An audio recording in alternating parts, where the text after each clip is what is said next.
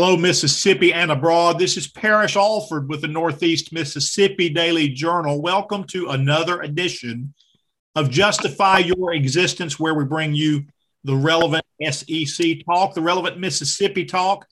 We'd like to thank our partners, the Oxford Park Commission. Lots of good things going on at OPC. A lot of offerings for youth and adults alike. Registrations ongoing right now for pickleball and fencing activities. They're gearing up for fall flag football as well. A lot of other sports offerings too. Thank you to the guys at OPC. I am joined this morning by Stefan Krajisnik, our new Mississippi State beat writer. He got to town uh, last night. Stefan, tell us about the drive, man. Uh, that uh, Indianapolis route. Did you stop at Mammoth Cave in Kentucky? No, no, no stops. I, I went straight through. But uh, the, the one thing that I will say is uh, Tennessee, when you're driving through on, on the western part of the state, it's not as cool as when you're going through through the mountains over there. So a lot, a lot more flat land, a lot less going on uh, in that part of Tennessee, which I'd never driven through before. So that was that was a, a little disappointing. It's, it's a little more funny and keeps you awake a little more when you're driving through those mountains, going up and down around those curves. But uh, no, easy drive in, pretty pretty straightforward, and uh, happy to be here. Well, I, I looked at the route coming from Indianapolis there, and from Nashville, it had you going west on 40. Is that right? Uh, getting no, so I, I actually how'd you come down? Yeah, actually, I actually came from Bloomington, which is a little bit south of Indianapolis. So on, on Indianapolis, they'll have you hop on 65. It'll go a little quicker. Um, from Bloomington, you don't hop on 65. So it was a little bit more roundabout way, but um, I, I got to the western part of the state pretty quick there in Tennessee. Okay. Well, that that sounds good. Yeah, I was thinking that. Look, he's going down to Nashville on 65. Man, you were nowhere near Mammoth Cave. That's uh. Yeah, no, no, not at all. Trust me, if I if I had been going through Nashville, maybe I would have been uh, arriving tonight. yeah. Okay. Well, that's good, man. We're glad to have you guys uh, uh, on the ground, boots on the ground, and ready to get started. Michael Katz will be getting here. Uh, uh, later this evening. He'll be a nighttime arrival uh, in Oxford, our new Ole Miss beat writer. Uh, Steph, uh, I know that uh, you're a Big Ten guy. I wanted to talk to you about SEC expansion a little bit, uh, attending school there at Indiana and growing up around the Big Ten. Of course, we were all at SEC Media Days a couple of weeks ago now. We know the Texas Oklahoma news, how that came about. I, I, thought it was interesting, man, that it was nine days, like nine days from oh my goodness this story is has leaked and the, the news is out here to texas and oklahoma are members like they're in a conference. That was like not nine days. Uh, and they got the the men in suits got together fast and, and voted them in. But one of the rumors that came out about that time was uh, a barstool uh, writer producer uh, jack mcguire on twitter. And i haven't seen this reported anywhere else doesn't mean that it's not true it's just, uh, you know, it, it, it hasn't been uh, confirmed other places. Maybe you've seen it. But uh, he mentioned that, uh, look, this uh, Texas and Oklahoma thing was just the start of SEC expansion. And uh, he said that the SEC was also in discussions with Michigan and Ohio State. Michigan and Ohio State to the SEC. One, one, I wanted to hear if, if you heard anything like that beyond uh, this report that uh, was kind of making the rounds on Twitter. And uh, what you think about a, a Big Ten without uh, Michigan and Ohio State? Would, would that happen? No, I, I really couldn't imagine that happening. And I know I, am actually just now looking at at that um, tweet from Jack McGuire, and he also mentions Clemson and Florida State, um, you know, as part of that expansion as well. And I just I, I really can't can't imagine I can't imagine the Big Ten letting that happen. But then again, you know, who would have thought the Big Twelve would let Oklahoma and Texas leave? Uh, yeah, I, I just it really for me it wouldn't starting with Ohio State it just wouldn't make much sense for them. They're just about as powerful as any football program in the nation, you know, besides maybe Clemson and, and Alabama. But in terms of the brand and, and establishing a name and the money that they generate in the Big Ten, I, I feel like they would almost be losing money if they went to the SEC with, with, how powerful they are in the Big Ten. I just I don't know if financially that would be much of a, a, a smart move for Ohio State. And then you know Michigan, I mean, they're still you know the, their football team might not be as successful as they once were, and maybe you can compare them a bit to Texas because you know they're they're not as good as they used to be. But there's still money to be made there, and they're, they're generating a lot of money. And I can't, I just can't imagine for either of those schools um, you know, from a financial perspective, that they would benefit from coming to the SEC. And like you mentioned, I haven't seen that report anywhere else. I don't know how much substance there is to it. I know Jack said that that the SEC has been in contact with those schools, so I'm sure you know the SEC. I mean, it's smart from the SEC's perspective to contact them. I don't know what the contact back was like from those schools, so I'd be interesting to see if there was any substance to that. I, I just I can't see it happening, and I I think at this point the Big Ten and, and those schools like Ohio State and Michigan are worried more about who they can bring in now to try to compete with the SEC as opposed to giving in and losing teams back to the SEC. What do you think the confidence factor is right now in Kevin Warren, uh, the commissioner uh, of the Big Ten? Are they confident uh, in the leadership there? Uh, I go back to uh, the, the handling of the COVID 19 situation last year and, and kind of, uh, you know, a, a, little bit of a disorganization there. What, what do you think is Kevin Warren's popularity there in that area? Yeah, I, I think it's, it's it's probably pretty split on people's opinions. And I think, you know, when he came in, he said a lot of the right things. And I think there was a lot of people that were ready for um, Delany to go. And I think Delany's, I mean, De- Delany was pretty vocally, at least up until his time finished as Big Ten commissioner, was pretty openly against an NIL type of thing. Um, so I think a lot of people were ready for, you know, his, you know, views to kind of to go away and, and Warren to step in. And you know, he was a little bit more ready about that. And, he, you know, the Big Ten was ready for the NIL to, to start coming in with Warren. Warren was a, a big advocate for um, players' mental health and getting things in place for that. And this was all before the pandemic when, when Kevin had first come in. I think, yeah, like, like you mentioned, the, the way they approach the football season and going from canceling it to you know, postponing it to here, you know, we're going to play now. And now I think it, to some extent it probably hurt the Big Ten teams that, that they did delay it, um, you know, play some less games um, you know, I, I, think we saw, you know, there was a lot of people frustrated that Ohio State was in the playoff just because of, of, you know, first you have the shortened season, then you also have cancellations during the season. I mean, it feels like you, you barely even play the season. There you are, you know, stealing a playoff spot. Um, so I think naturally there might also be some frustration with Kevin Warren.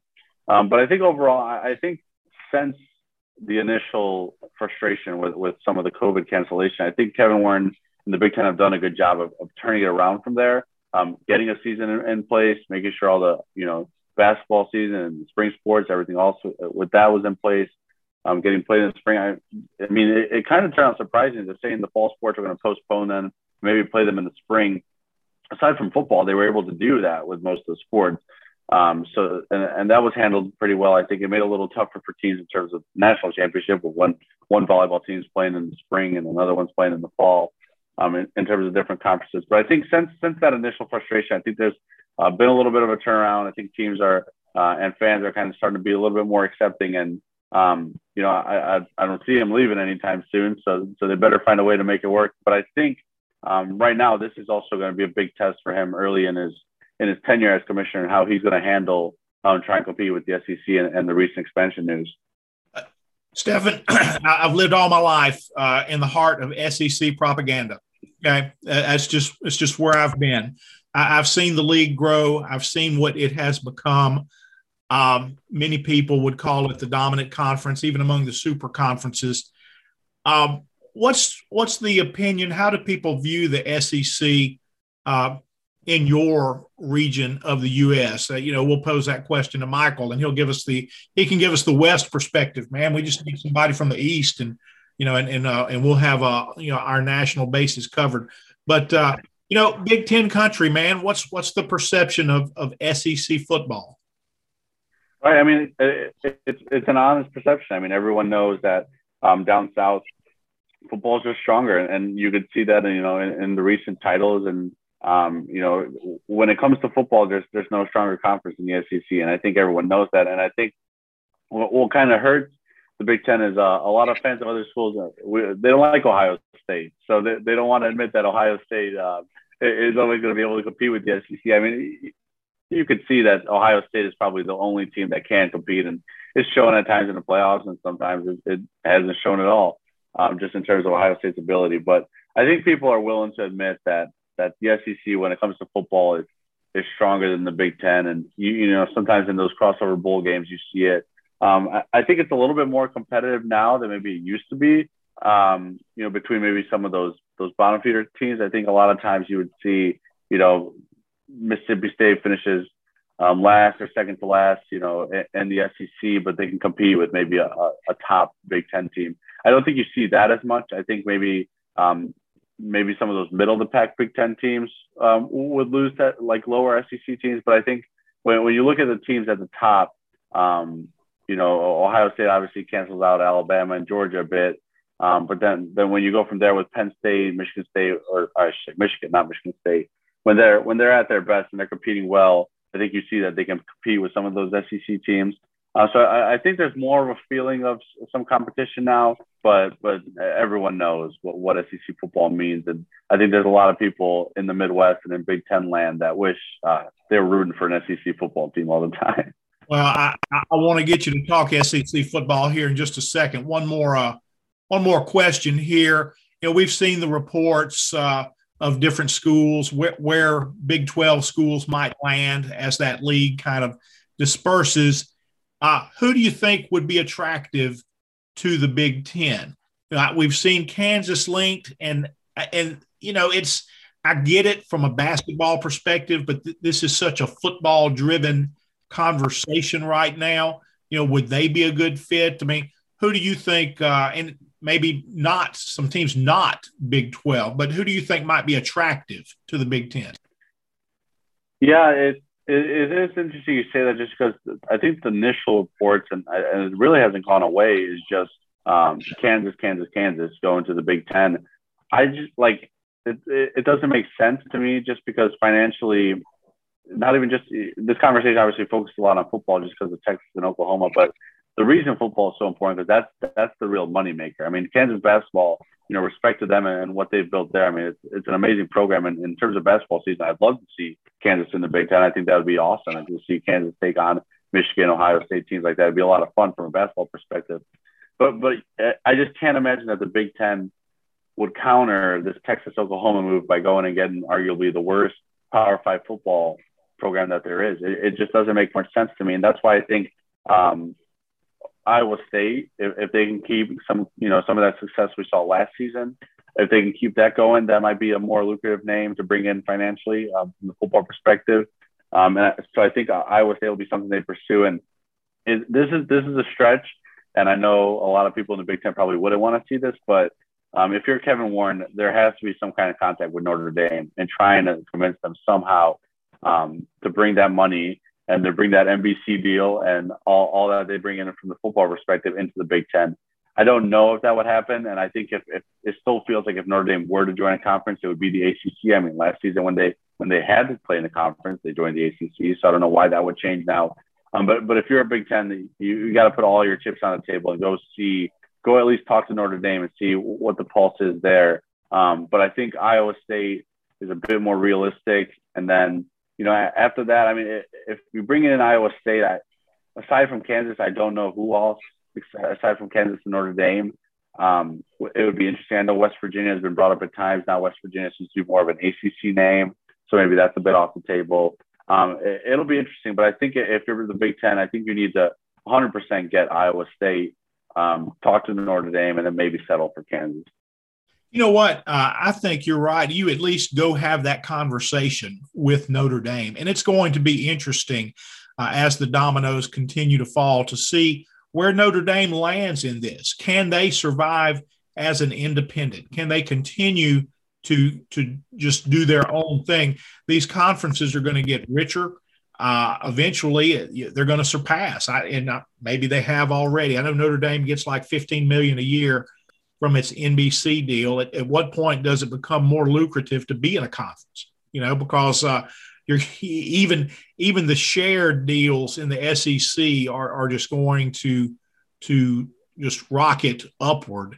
Uh, the Notre Dame thing is interesting. I think you at least have to listen to the Big Ten. I think the Big Ten needs to pursue them. I know they a lot of water under the bridge right now with Notre Dame and the ACC. You know, a lot of a lot of right. connections being made, but um, the Big Ten's a football conference. This is a football discussion with uh, Florida State kind of uh, struggling in recent years. The ACC just uh, top to bottom isn't isn't the same. So we'll see how they land. Let's talk uh, Mississippi State uh, a little bit uh, here, Stefan. Um, what position battles in camp do you see as being the most significant? I know we've talked about quarterback, uh, Will Rogers being the returning starter, but Mike Leach says uh, an open competition, and you bring in a you know an experienced veteran guy from Southern Miss and, and uh, Jack Abraham, uh, a guy who uh, really sees the field, makes decisions, very accurate.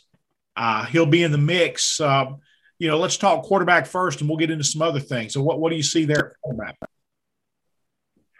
Right. I, I think just it, it's interesting to see that it it feels like Will Rogers is going to get this, and, and, it feels like it would be very surprising if if uh, Abraham got it.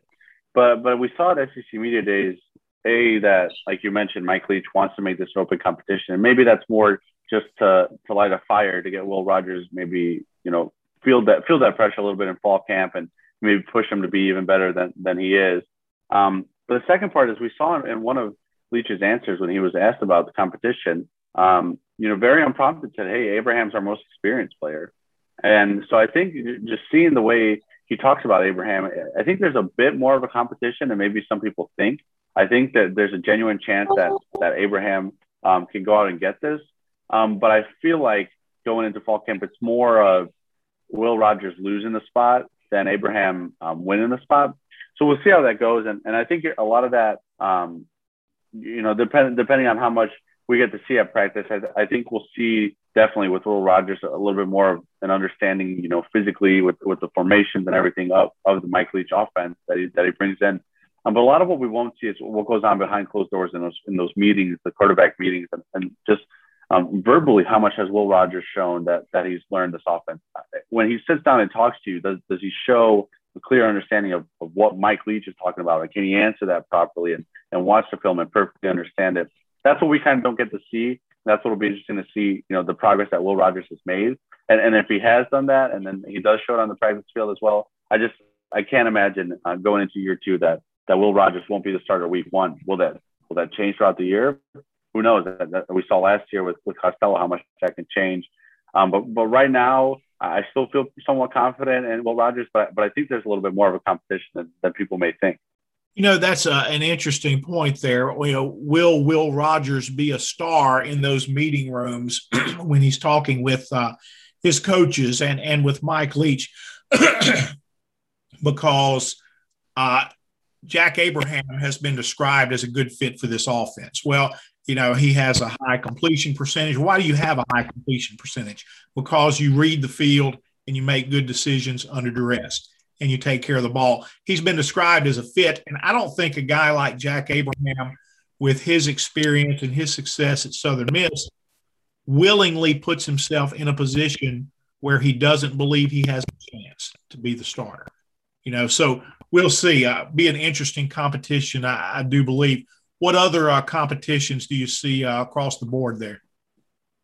Right. I, I, think one thing that's interesting is that running back. I don't know if I necessarily call it uh, a competition. I look out my window. Of course, there's uh, here comes the rain that that I've been told a lot about, and we saw a lot in Alabama while we were there. So learned learned to adjust to that and the humidity already. Um, but but I think um, running back will be interesting. Not in terms of maybe you know who is a starter. I, I don't think it, it really matters who the starters. I think uh, Marks and, and Johnson are going to split up the reps pretty evenly, but it, but it's going to see it's going to be interesting to see how those uh, those reps are split up in practice. And you know when you go into the season, where it's going to be interesting to see in, in, what situations we see Marks on the field, what situations we see Dillon Johnson on the field, um, and, and, a lot of that it, it, could also stem from those meetings, from from an understanding of, of how the offense works. I know a lot of people feel you know the raid offense what's most important is, is the wide receivers and, and, and the quarterback um, I, I, think there's there's a role for these running backs in this offense. I, I, think they, they play a big role. There's there's a lot of situations where um, if you decide to hand it off or do a little dump off pass, there's there's yardage to be had. Um, so it's going to be interesting to see how those two, first of all, embrace their role, knowing that you know maybe you're not as active in this offense as some others, but but there's a role and there's a really important role that when your number is called, you need to be ready to step up. It's going to be interesting to see in those in those big situations, maybe a third and short or just um, you know, how how they incorporate um, the running backs and how those running backs embrace that role. And I think one thing that Leach just just mentioned himself at media days was the safety battle. I still feel like it, it will be Jalen Green um, coming over as a transfer, but um, it's still, you know, whenever you're your first year player trying to understand it, it's kind of hard to come in and just grasp that starting role. So, it, but, but he had an impressive spring for what I was told. Obviously, I wasn't here in the spring, so I wasn't able to see much of it. I was told he had a pretty impressive spring to the point where a lot of people are confident in him being the starting safety when the season starts. I think as long as he just continues doing what he's been doing, um, he'll he'll be okay there. But definitely, um, how they split up the reps at, at, running back and then who ends up ultimately getting the starting safety job, I, I keep an eye on outside of that quarterback competition. Yeah, and and you know people forget this when they see these transfers come in, and this is a new day with the portal and everything, and so so many players moving from one team to another when you go from one environment to another, there's an acclimation period, and it really doesn't matter um, what you've achieved at a different place or at a different level. There is some level of adjustment to a new place and new surroundings. And look, elite athletes are going to pick that up quickly, and they're going to make the impact that so many people expect. But there is that period, and, and you kind of have to watch uh, these guys go through it. So uh, he was around in the spring. That's that's going to help. So we'll just uh, we'll see how that competition uh, plays out. Hey, folks, that'll wrap us up for this edition of Justify Your Existence. We thank you for clicking in with us today. Be sure to check us out uh, in the Mississippi State discussion group there inside Mississippi State Sports with uh, Parrish Alford and Stefan Krajisnik. Thanks for being with us, folks. We'll see you later.